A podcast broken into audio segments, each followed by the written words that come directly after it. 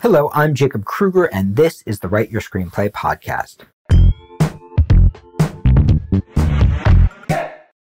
So, my guest this week is Ron McCants. Ron McCants is a wonderful writer. He's uh, he's a playwright. He's a TV writer.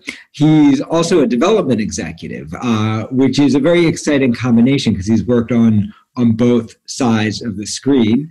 Uh, in addition to uh, working in, in comics and in, in many other fields. Um, so he brings a really vast wealth of information. He's also a, a tremendous activist. Um, we're actually partnering with Ron um, as part of our Black Lives Matter initiatives with his project called the Parity Project. So I'm sure we're going to get to talk a little bit about that as well. Um, but I wanted just to start by welcoming you, Ron. We're so happy to have you. And I wanted to ask you about, um, you know, a little bit about how, how did you come to this place as a writer? Like, what what is your origin story? what is my origin story? Um, so that's a great question because I, first, thanks for having me. Um, I always ask people what their origin story is, and mine is, you know, I started off um, in uh, Missouri, where I was born in like you know Lincoln, Nebraska, but I was raised mostly in Missouri, and um, I did really well with like science and math, and I ended up going to Dartmouth College in New Hampshire, and I was put in this remedial writing class based off of my SAT scores. Now, my math it was like through the roof kind of deal, but the verbal was barely average, and I was at the bottom of this remedial writing class. And then I I worked from the bottom to the top of that class, and I was like, all right, so I got, I worked with a tutor, I worked with my professor, and I can you know I found out I can write an essay. and uh, and then I was like, let me make a commitment to myself. And so I took a writing course every term while I was there at school, and I found myself in this playwriting class. And we had a reading of my first show.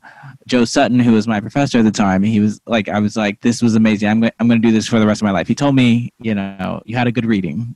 Don't make a, don't make a commitment like that. But you know, uh, was it like almost 20 years later? I'm still doing it, but as a TV writer. Um, and so that's kind of how it all started. Yeah, a, a lot of a lot of uh, writers make the transition um, starting in the world of, of theater and moving into the world of television. And and so you're one of the people who's done that successfully. So I, am curious um, what were the, the skills that you took from playwriting that you brought into your tv writing career and and what had to change as you started to make that transition into writing for the screen?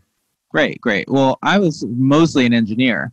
So um, i really knew myself right? And as a playwright you know you you you almost always have to have another job right? So you you live your life and you get all these experiences. And i think the things that i kind of take from playwriting like the like the things i take most from it is like the way in which i might build a show um, as a playwright and some of my students when i teach a playwriting class I, i'll explain why how that thinking is different.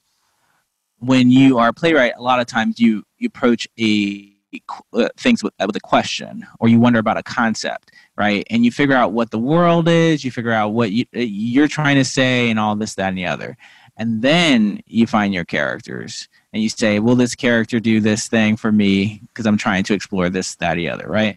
Whereas in the TV world, you usually first start with like an idea or a world, right? But you start thinking about the character first and what their journey is and and like how, how you would make something for an American market in most cases.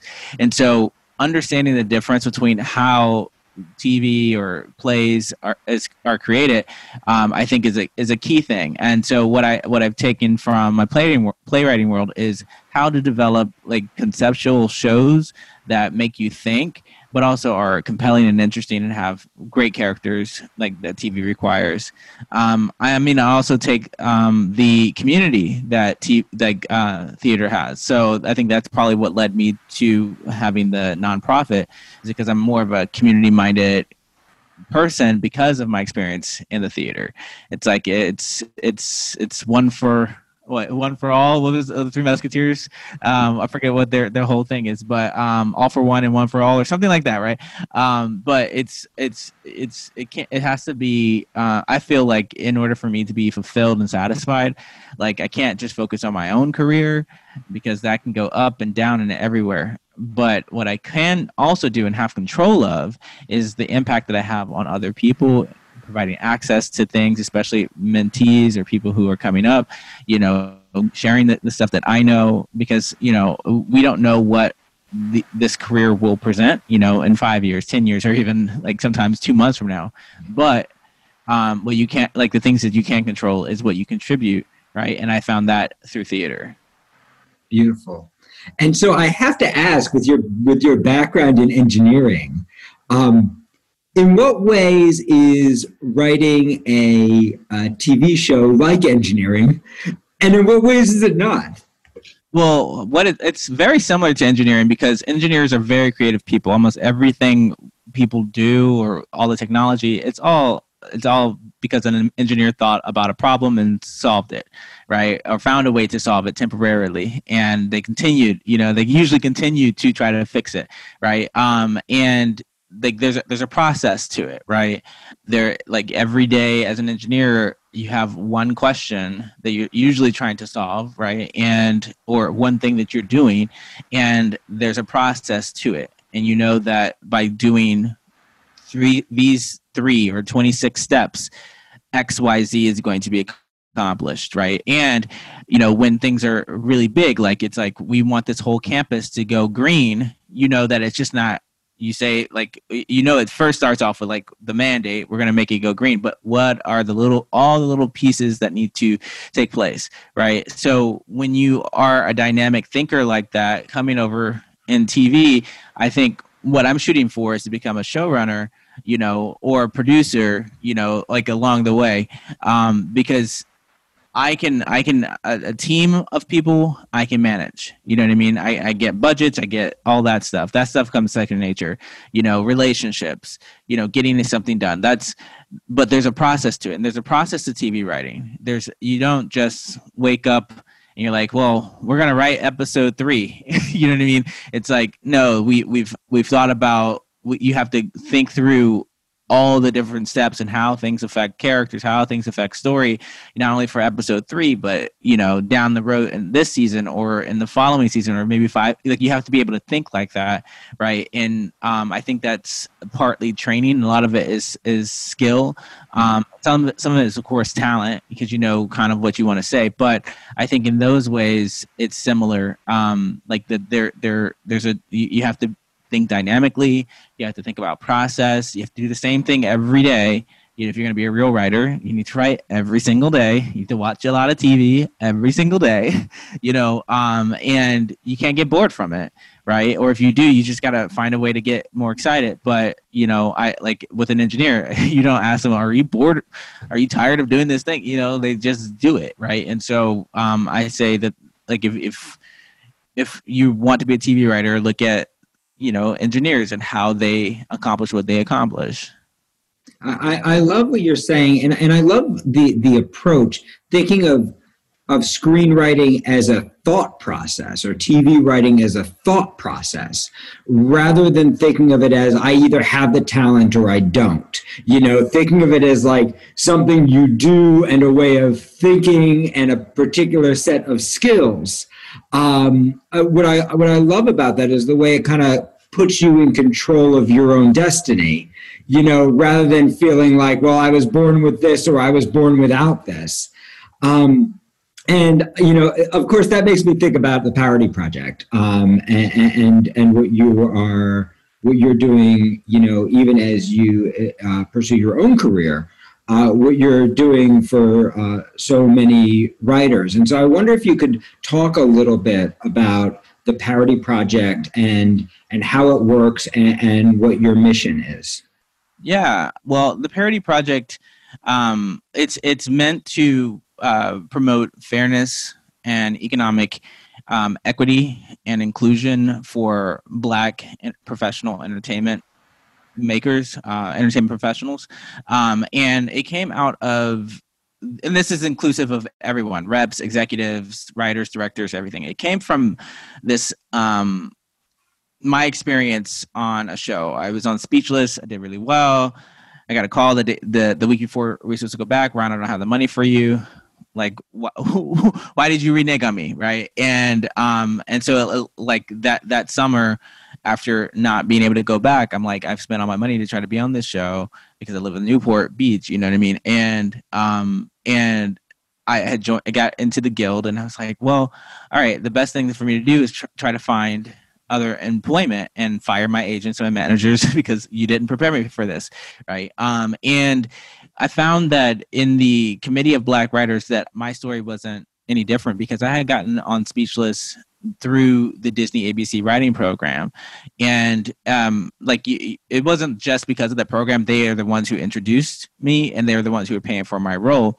And I found that many black people who were writers got their first jobs through one of these programs, but then they didn't staff again right? And I said something's off about that. And then the race in the writers' room report comes out in the, uh, November of 2017 from the Color of Change, and it verified all of my um, my my my my concerns, right, uh, through data. And I was like, Lena Waithe and some other people. I was like, we have to do something about this. So we had a town hall, which led to developing these 12 or so initiatives, and they were all like, these are all great. These are going to address our needs as, as a community of professional writers in the union.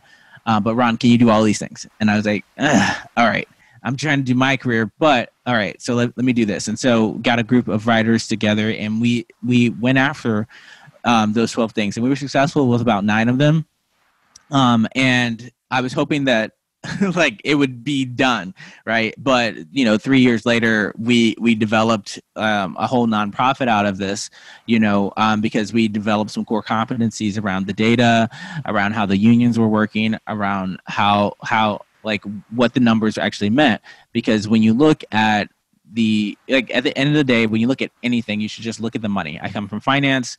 That's what i ended up ended up doing in my parallel career.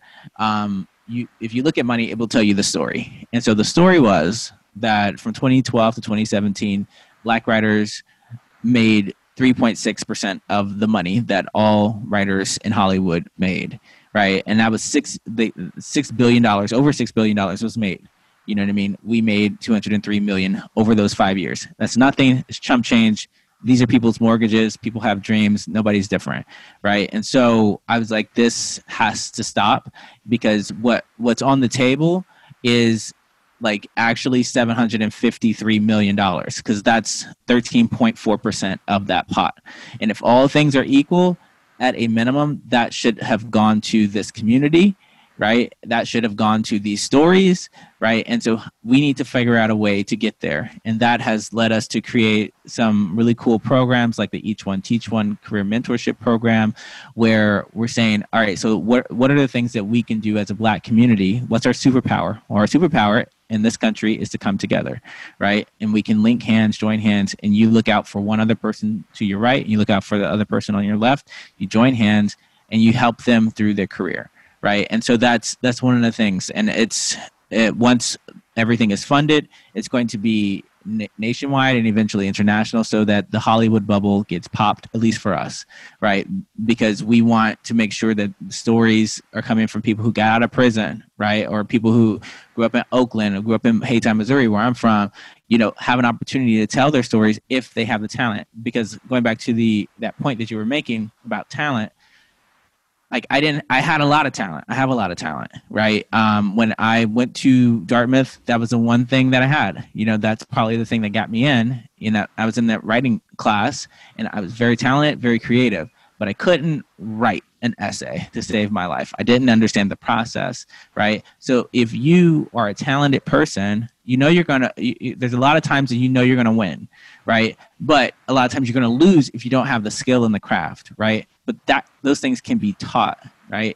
And I'm not saying you have to be talented to win, right? As long as you have the skill and the craft, you can win. But if you also have the talent piece, there's a higher likelihood that you will win. So want to identify ways in order to help highly talented people especially you know who are in these communities or may not have access to things you know say hey there's there here's a here's an online platform. Here are the, some people that want that can mentor you right? And that's part of their their their responsibility as mentees to mentor. Like how about you try this thing out? In order for us to have more people not only in the writing sphere but directing gatekeepers you know producers because that's what's really what that's what it's going to take. Yeah and one of the things i think is brilliant about um, the project and uh, let me just give a shout out for your website. It, it, it's parityproject.org. Is that right? No, no, no. Um, we're the Parity Project, but we're at www.wewilldothis.com. Okay, www.wewilldothis.com. Um, you should check out what he's doing. Um, uh, because w- w- what's really cool is, you know, it's easy. It's easy to be upset, right? And we're we're all kind of upset about what's happening in our country right now. Um, but there's a difference between being upset and being able to show the numbers, right? So that you actually, you know, in, in our in our screenwriting classes, we talk about like having a goal to navigate towards. That's a clear goal, so that you actually know if you won. And what I love about what you've done, Ron, is that, you know, by saying, okay, hold on, we're 14% of the population. Why are we only 3.8% of the money? Right? Is is such a brilliant way where you can actually measure the effectiveness of the project of of bringing us to a place of of parity. And uh, you know and i think this is this is such an exciting opportunity because it also you can't you can't say no to the numbers. You know if you are an executive if you are a studio head you know the those numbers don't lie. Um, and uh, and, so I, I, really admire what you're doing. And if you're a listener, um, keep your ears perked because um, there we're going to be doing a lot of stuff with Ron and with the Parity Project um, to help make our studio a more diverse place and to uh, to create opportunities. Um, for uh, for Black writers and for other diverse writers who otherwise might not have an opportunity to get mentorship uh, to to get that mentorship. So so keep your ears to the ground because there's going to be a lot of stuff coming out in the next couple of months uh, about stuff we're doing together. That's awesome. Uh, so bringing this back around to the screenwriting side of things, um, you're a development executive as well, mm-hmm. and um, I'm interested because you're you're running a parallel career track that not many writers have insight into. You know, where you're actually actively working with a production company that makes stuff, and you're in charge of developing those projects and finding those voices. And you're also in a parallel track creating your own shows and writing television. And so um, I'm curious when when you take off your writer hat and put on your development executive hat.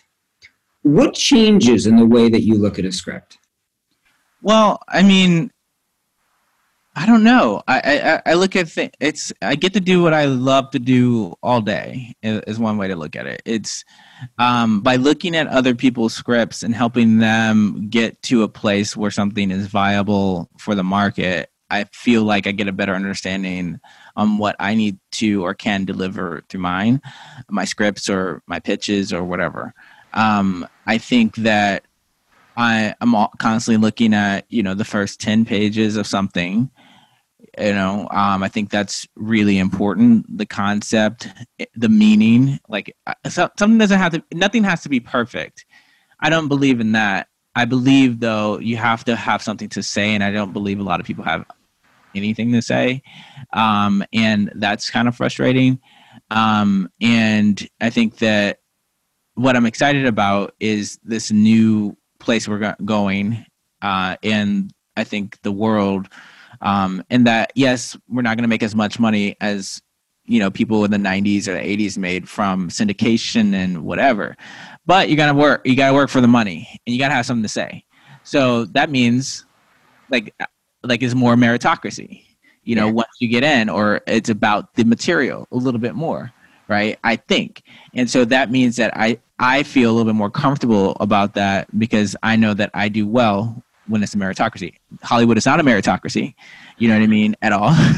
Um, it's very much a like do i like you kind of business? But there's going to come a point where there is the point is now i think of like where people are more focused on the content itself and the global market um, and so by looking being able to have an expansive view on what the buyers are looking at what they're buying you know um, interacting with agents who know that i'm a writer and like you know managers they know they're like okay you know um like it's it's cool because we're developing a weird but very specific relationship um and it's i think in the, in the end it will prove beneficial because i think i'm learning you know how to be a producer i'm currently thinking about like is that once once once you get into this on this side you're like well wait why I get to actually say yes to things. Why am I not saying yes to my own stuff? Yeah. I can produce my own stuff.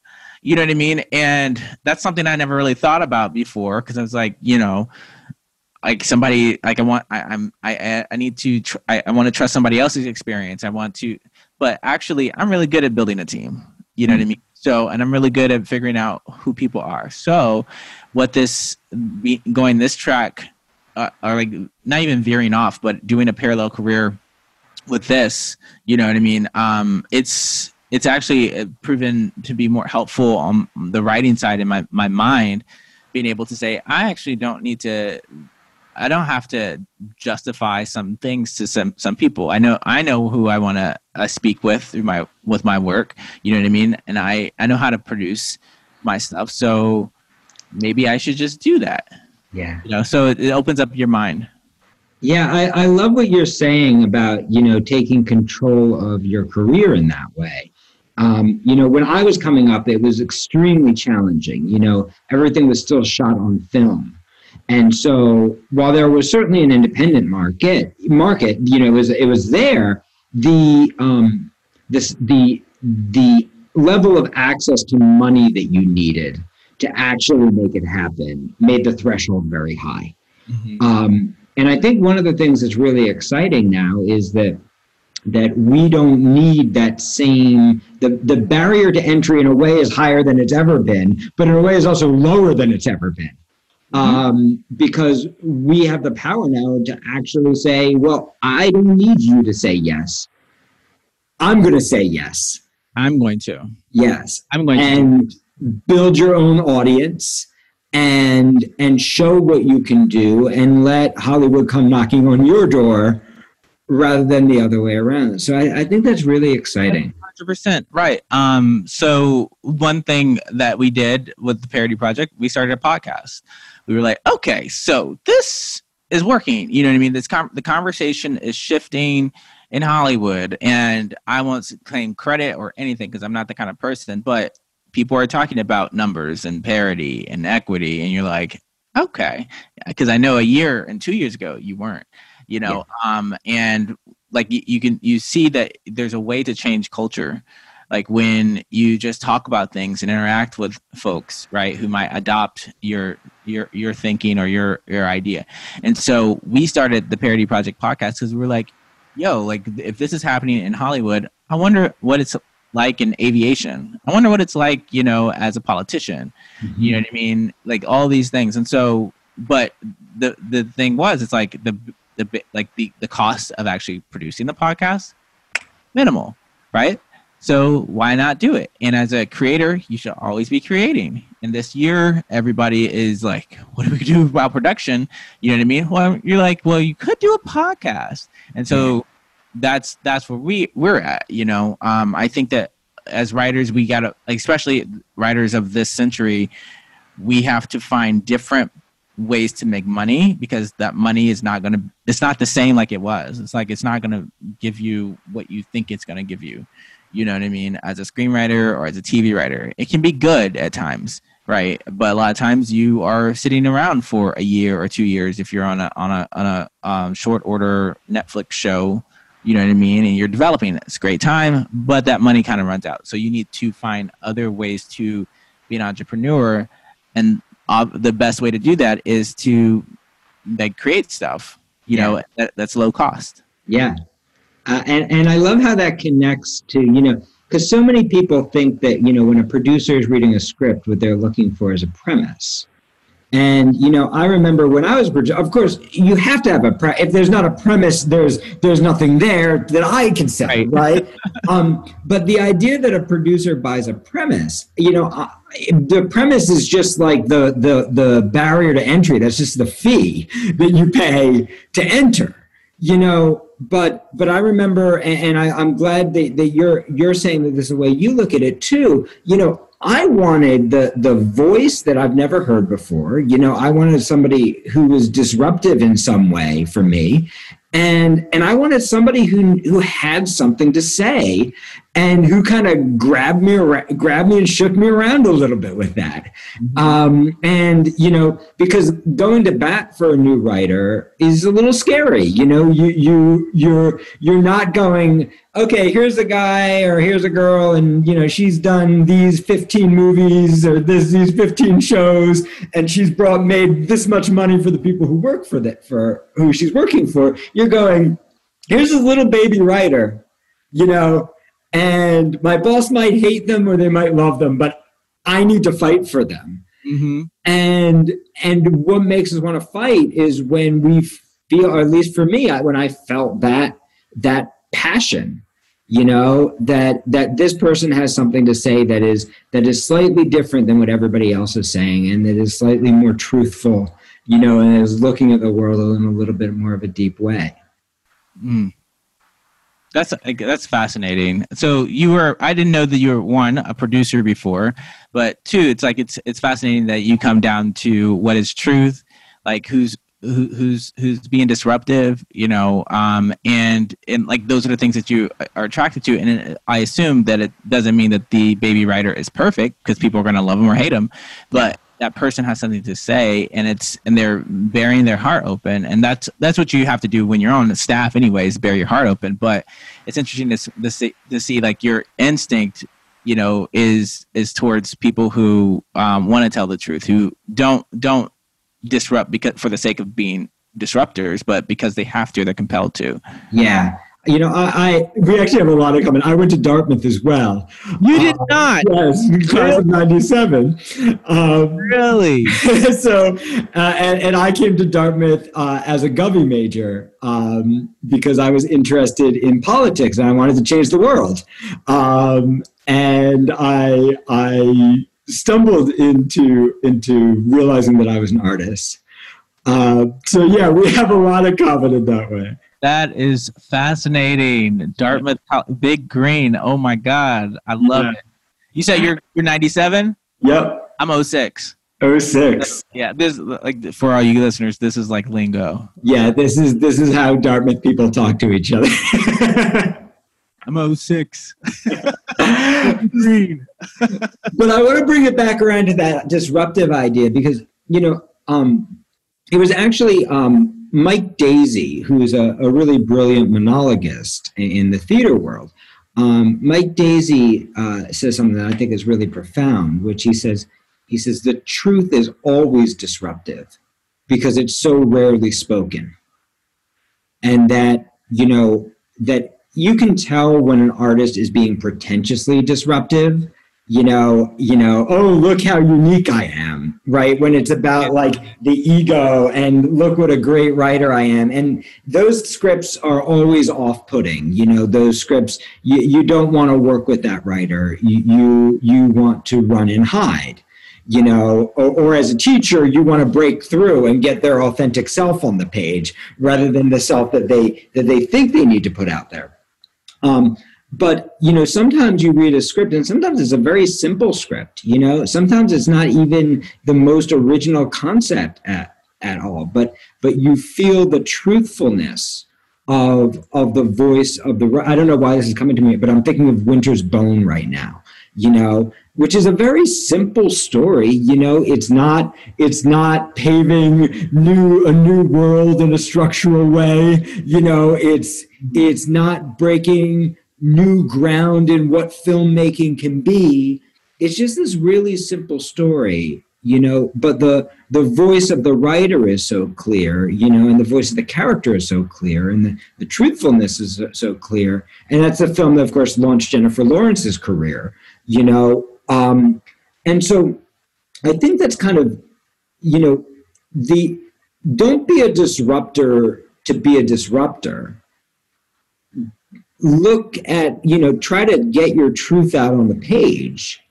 And it will be disruptive because everybody else is painting by numbers their way through some formula that they learned. Mm-hmm. You know, and and you're going, let me put my heart on this page for you and and i think that's always a, a really powerful experience so one of the things i'm curious about um, when you're thinking about uh, uh, uh, when, when you're thinking about a project when you're writing a script uh, or when you're taking a script you know you talked about the idea that not every script is perfect. And not every script that you're passionate about is is even fully working yet. And so when you look at a script like that that's not fully working how do you think about it? And how do you find that truth? And how do you and how do you think about a rewrite whether you're a development executive helping a writer get the draft to the next level or whether you're working on your own project hmm well i feel that like well i'll start off like as a development executive so very few times you know I'll read something and I'll be like, okay, this is something that we should look at. Um, because simply like not everything meets all the qualifications. They don't pass that first 10 pages, even though I might read the whole thing. Um, because it's based off, it's, it's from some, it comes highly recommended or whatever. Um, and a lot of times it doesn't pass go because there's no authenticity or you feel that the thing is off right? And you're wondering, like, well, what? Why did this writer write this? Are they writing this because they think I'm going to like it? You know, um, like, how is this solving anything for them, right? Um, as a like, you know, am I? Are they bleeding through the page? You know, um, and a lot of times people are not. I'm just like, you spent a whole bunch of time writing writing this. I hope, and I'm glad you did. Great exercise. However, why did you write this? What are you trying to say? You know and that's probably because i'm a playwright in my heart you know that you should probably be trying to say something to your audience rather than like creating something that you know you think people want to know because that's i tell people all the time that will be one of the the key things to veer you off in the wrong path to tr- think you need to write something that somebody's gonna like right? No don't write that. Write the thing that you you like that you love that you have to write you know? And a lot of times that's going to be messier harder and everything because it sometimes leads you to this autobiographical fantasy something that's based on your life probably in little pieces because you're still trying to figure out why mom slept with the, the santa claus or whatever the thing is you know? Um but when i'm looking at my stuff i i typically write autobiographical fantasies and these are not fantasies. Fantasies in the sense of you know um, we're we're jumping worlds or there's magic or anything. It's that i'm taking little pieces of my life to help remind me as i write the script that this is real that the emotion is real. I experienced this or i know somebody who experienced that right? Um, and it helps ground me but also the readers. And a lot of times um, like I'll, you can look at some of the stuff that i've written or been produced whatever and even the stuff that's produced on different shows you know it's mine. You're like oh that's ron's. Um, and it they do it does well. Like the reviews usually do well. And the the reason for it is not because it's perfect. You know what i mean? It's because i'm trying to say something you know? Um i'm like i remember had a play in san diego. It won san diego critics choice award um back in I don't know, 20, 2009, 2010 or something like that. Um, but like when the play we had it up, it was three hours long. And you're like, but it's 60 pages. How is it three hours long? You know what I mean? And like, I think it was, it's probably more like 80 pages, but still, you're like, three hours is a long time. But, um, and we had to eventually bring it back, bring it back, bring it back, bring it back. But it had like everybody felt really connected to the material, the actors, and everyone. And the audience, they were incredibly forgiving, like opening night and in the previews, because they they weren't thinking about the time that they were spending. And, and I'm sitting here mortified, like the, the director and I weren't able to figure this out and bring the time down. But people were like, I'm so glad I saw this because this reminds me of the relationship I have with my father. And these are you know white people coming up to me and this is a black the cast or whatever and you're like i'm that's exactly why i wrote it. You know what i mean? So that everybody can see their dad and like in in this character and they see themselves in this character and they revisit things in their life right? So it's not so so the truth the authenticity helped make it a very human story right that everybody could connect to and they didn't necessarily see the color of my cast in the sense that you know they felt that it was other or they had to disassociate themselves from it because even though those situations and the things were specific they saw themselves. And the truth was in the emotion it was in you know uh, the people. So when i look at my my films or like tv shows or whatever like i'm always like writing towards that. What's the truth of it? You know whether or not it's like based off of a prostitute i know or my, like who's like my aunt or whatever. Um i like i look at these people not as their occupation or what they do or that they are offensive to most folks because i look at them as my family and my friends you know because that's how i am associated with them and they they they've done things right? Uh, every we all have. But um I, I just look for that truth and presenting those voices in a way that you haven't seen before because I want you to love them as much as I do. And the only way to do that is to show you that truth and have you connect with them. Yeah, I think that's that's really beautiful. Um, and that, you know, I, I often talk about the idea that like every character you write is actually a part of you. You know, and it might be a part of you that you invite to the table every night when you have dinner. It's like, oh, I love the house. It's my confidence. Ah, oh, isn't he cool? You know, but yeah. but the character might also be the part of you that's super selfish, you know, or um, the part of you that's given up, or or the part of you that is dominated by fear. It might be something you love about yourself, or it might be something that you're not even aware is present in you. Right. Yeah. Um, and, and so you know when we write i think it gives us the ability to really get to know ourselves.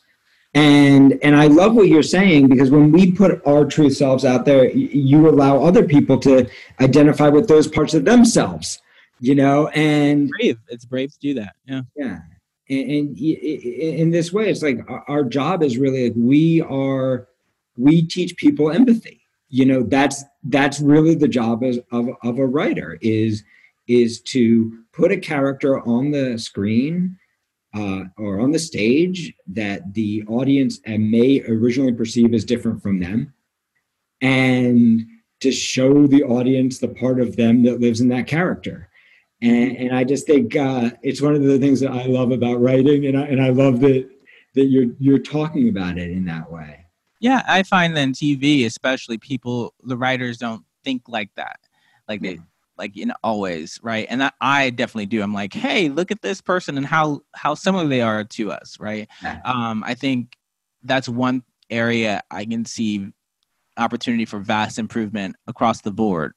Because you look at a, a tv show that's about police or whatever and always always always always they are justifying the police or make trying to make you empathize with the reason why they shot this person. You're like but they shot and killed someone uh that, that shouldn't they go through the the process here? Like the, the yeah. justice system but, but, we're not doing that. We're not we're just not gonna do that. We're gonna kill these b- black and brown bodies you know like like because they're nothing right? And they never get an opportunity to really be full people. But if you approach it from what we're talking about like truly empathize i think you create you have the opportunity to create much more compelling and interesting material. Um i just i just hope that that's where we're going um, in the future.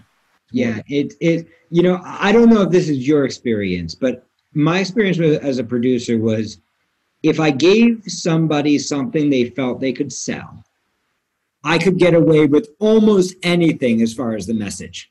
Mm. And if I didn't give somebody something they thought it was they were going to make money off of, then the message became really important. Then suddenly everyone's fighting over the message. But that that that once you know once and there are producers like you you know who are driven by by something that's greater than just you know let's put some money in my pocket.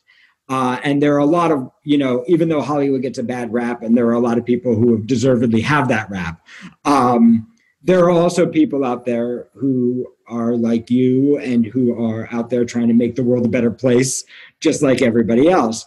But when you when you give a producer something that they know they can make money on uh, it allows them to fight those battles you know i, I mean when we did matthew shepard uh, I, I will never I was so worried about the the studio. You know, I, I we, we did it for NBC, and and I, I was like, I wish this was cable. You know, because I'm scared because uh, I don't know what they're going to let me let me show.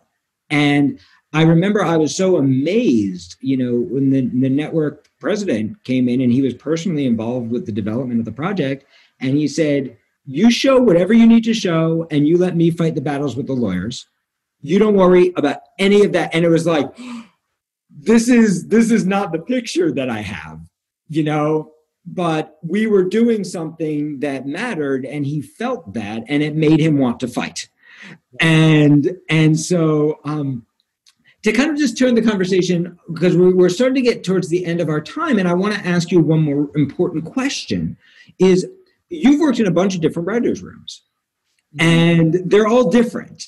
And I'm curious, you know, when you're developing yourself as a TV writer, you're not just developing your ability to write a script, you're also developing your ability to be in a room, your ability to know which ideas to fight for and which ideas to let go, your ability to work with showrunners, to work in a team. And I, I would just love for you to talk a little bit about your experience in different writers' rooms and how they function and what's like the most important th- skill to develop for yourself to succeed in that world. Hmm. Well, I mean, I think I think the most important thing to develop is your ability to listen mm-hmm.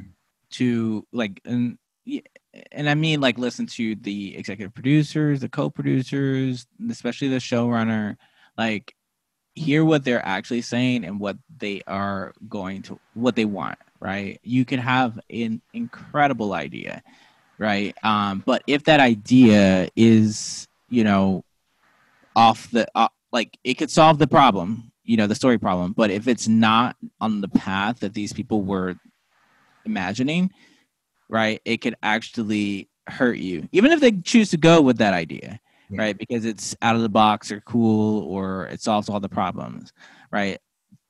I think as writers, we have, to, especially lower levels, we have to learn to just row and row and row and row, even though you know a lot of times, especially if you study this art, a lot of times we're not going down the right path right? Um, and you know where the right thing is. And sometimes, like you, like I think in one particular case, I would chime in. You know, I would solve a lot of the problems. You know, um, I'd be like, because I'm like, well, like I, that's my talent. I can identify the problem and I can be like, okay, this is a way. And you can also do this, right? That's the engineering side of me. Um, whereas, you know, so, so, even though like the EPs have been dealing with this problem all day, you know what I mean? I can come in and be like, oh, but what if you just do this, this, this, and then you get that, that, that, and it sells, right? Politics, right? Um, I, I didn't understand that at first, right? Um, in a room where we would often be together and then we break into two, right? Um, I think that I, I, I like I've taken those opportunities to learn learn like how to like you know row towards where the showrunner wants to go and not to say that I always like I'm a yes sir kind of guy, but um, I often just like I allow the room to go down the wrong path, you know, and like and I choose which things I'm going to help solve. Right, you have to be strategic about things. Um, I think in other rooms, like um, the one I worked in, uh, like the Dick Wolf camp, you're not in the room very often with all the writers. In a lot of the time, you're in your own room, your own office, like twiddling your thumbs, reading screen like your the, the screenplays that we've produced before or the, the teleplays that we've produced before trying to make sure that you're like when you're it's your turn to go pitch the episode that you're all together but you got to help other folks you know so being able to go like figuring out a way to develop a personable relationship with people even though you're not technically together in a room. You need to go to their office, hang around a little bit. And I'm not a person. I, am very productive. I don't like hanging around. I don't. I don't. I'm not. I'm just not that guy. You yeah. know what I mean? I, you know, like if you tell me like we're gonna have a beer, I'm like, okay, we can have a beer, but we're having one beer, and I'm leaving. I'm gonna go do something. You know. I, um. but being able to be comfortable and hang out, which is something I'm not really that good at, like that's that's actually something that I think people have to kind of understand that you know even though you work together and I certainly see things as like we're prof- this is a professional relationship, we're colleagues, that's it. You know, um, you have to find a way to still be friendly or, or, or give the aura of like I'm your friend, um, but also keep those professional barriers up. I think because things get a little bit hairy. Yeah. Um, I love what you're saying about listening because, in a way, it, it's funny, but as a staff writer, your job is kind of similar to your job as a teacher, which is, you know, when it's your own script, you know, your job is to tell the story that you want to tell in the way that you want to tell it and the solutions that you love. Right. When you're in in a writer's room, or for that matter, when you're in a ProTrack session, a mentorship relationship, your job is not to tell the story that you love and that you want to tell. Your story, your job is to listen and to really understand the goal of the writer that you're serving. Exactly. And and the the solutions that you pitch need to serve their even if their idea you think is a terrible idea you need to find a way to make their idea work to the right. very greatest degree and i remember when i was i came up very very young i i, I got my first break i was actually still at dartmouth um, and so i was always the youngest person in the room and one of the things that i learned that was so valuable was do not open your mouth except to ask a question. Mm-hmm. Until you know 100% that what you say is exactly what they need. Right. And that once you know, once you know, uh, you, you can take care of whatever you need to take care of. We'll just get it together. Okay. Once you know, you, you basically you don't want to open your mouth until you're 100% sure that what you're offering is actually the solution to what they need right because that first time you open your mouth is going to define you for them for the rest of your relationship. Exactly. And so if you open your mouth too early before you know where you are and they go well that doesn't build what i'm building your voice is silent. Exactly. But if you're careful mm-hmm. and you show them, I get you, I get what you're trying to do, I get what your goal is, I get why this matters to you, I get. I get what the challenge is, is for you. And here's a suggestion that's going to make your idea even better. Right. Then suddenly you have influence. And the first day, you're not going to move them off of their path that is dangerous. But after you've given them seven or eight suggestions like that, you might say, you know, I'm thinking about this season arc and I had this crazy idea. And suddenly you find that you can start to move them. Um, and, and I think, uh, you know, I, I want to throw it back to you, but I think like I, would love for you to talk a little bit about like how do you develop those listening skills? Like how do you listen when you're like brimming with ideas and you know you could solve it?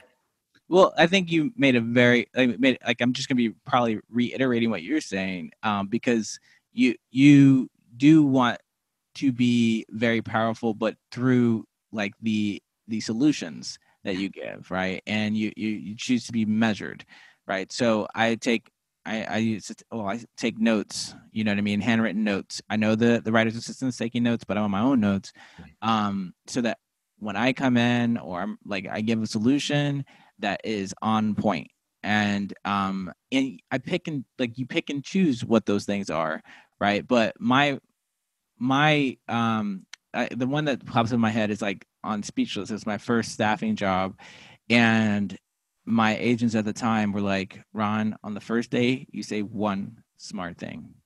Second day, you say two smart things. Third day, you say three. Maybe the fourth day, you say four.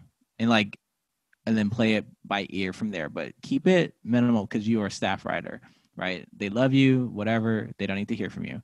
Um, and I kept that. I was like, okay. And every time I opened my mouth, it was a sale another sale. Like they got that, they got that, and they're like, huh, this guy, he knows what he's talking about. And lo and behold, like I remember the finale, we had been going over for like probably like I think probably like three days straight. Like something was not working, and you got to understand this room. We would stay until we could say after midnight. You know what I mean? And it was like it's awful in that way. But at that point, like I had developed enough rapport, and they knew like you know when I like some things at this point, like I, I would sell, some things I wouldn't. Like it just wouldn't be quite, you know. But I most I was my batting average was really high, and I ended up selling the solution for the finale. You know, um, it was a thing that the showrunner needed. It was a little extra sauce, and he was like, "Yeah, helicopter. She comes in on a helicopter. That's right." But um, and I was like, "All right, we're there," and save the day, right? But it's because I was listening, and a lot of times people weren't necessarily listening, even upper levels, because you know um, they'll they can sometimes like they're in conversation or you're in conversation but if you're in listening mode you're in, you're actively listening you're actively in the conversation but you're like the showrunner might say something it might be very tiny and then it gets bulldozed over but you can say let them have their conversation but then you say hey scott or whoever like you had mentioned this one little thing that you said and i don't quite get what you mean like you had you felt guilty as a as a as a as a brother who, like because you had a brother who had cerebral palsy you know what i mean? But you felt guilty. Like can you kind of explain that? Because i don't really kind of get that.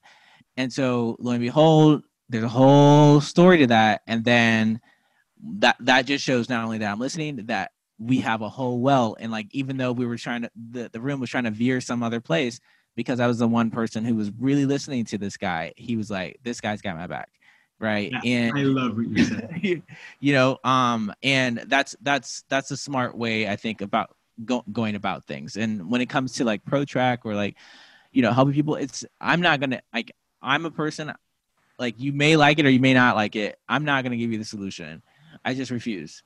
Um i will give you a version of a solution but i want you to come up with your own thing right? Um because it's your story and I don't want it's not my story. You know what I mean? It's not my idea. And so I believe that people have to find they do the hard work themselves as writers to find where where they land, right? And and I think that that's that that takes a lot of time, a lot of energy, and a lot of effort. And you got to get up too at four or three o'clock in the morning to do the hard thinking. You know what I mean? and solve your own things. You know what I mean? So um, I think that that's that's how I view it. I think that's so valuable. And and if you're listening, like that's one of the ways you can actually know you have a good mentor.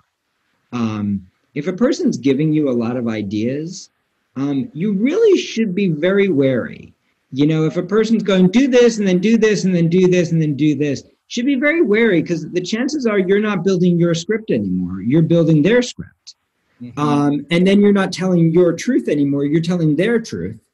Um, and best case scenario, you're going to end up with one great script that you can't replicate because it's not yours.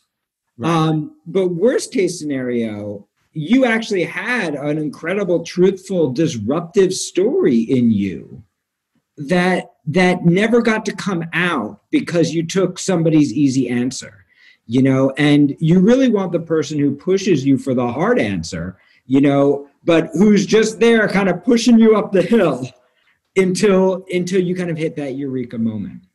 Um, Ron, you're going to be teaching, um, in addition to ProTrack, you're going to be teaching a TV drama class for us. And so I would love for you to speak a little bit about that class and what's it going to be like and what are people going to learn? I mean, it's kind of simple. Um, it's going to be fun and energetic, and you know, there's going to be a lot of opportunities for people to like learn and analyze what's in the market right now uh, to see where their their thoughts and ideas kind of lie. If there's a there's a pilot in them that might fit you know in mm-hmm. today's time. And i think in the class we'll learn how to write log lines outlines treatments and know what people are actually looking for. And we should have like we should also get to write you know the, the opening teasers for many of these these pilots. And during the class, we'll demo um, from some of the students. We'll analyze what they present. It's it's going to be a lot of fun. It sounds awesome. And so the you know the goal of this class is is really to give you the foundations so that you can la- either launch into completing your own project or that so you have the foundation that could lead you into a program like ProTrack or one of our workshop programs. So it's a really strong way to get your foundations if you are a TV drama writer focusing just on TV drama. And it also culminates with a one-on-one consultation uh, where you can bring you can bring 10 pages of your script you could bring your teaser you could bring your outline you could bring your treatment uh, any 10 pages of your writing, uh, and you'll meet one on one with a professional writer who will give you specific mentorship just about your project and just about what your next steps need to be. So it's going to be a lot of fun. And Ron, I'm so very grateful to have you on our faculty. Um, we're really uh, we're really blessed to have you. This was a fabulous conversation, and and thank you so much for your time. Thank you for having me, and I'm excited to be a part of uh, the faculty. It's going to be very very fun. Thanks. I'll talk to you soon. Talk soon. If you're enjoying this podcast, I'd like to invite you to our newest free event. Every Thursday night at 7 p.m. Eastern Time, 4 p.m. Pacific, we have a fabulous event called Quarantinis.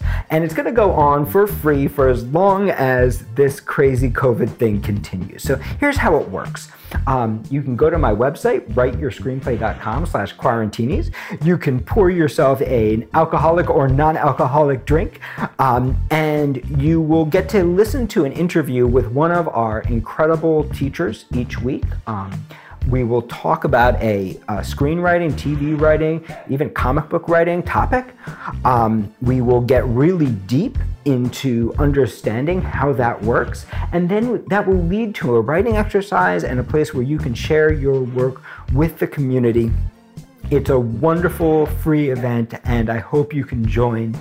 Um, so again, writeyourscreenplay.com slash quarantinis to RSVP. Um, you can make a donation or you can donate your time and a smile.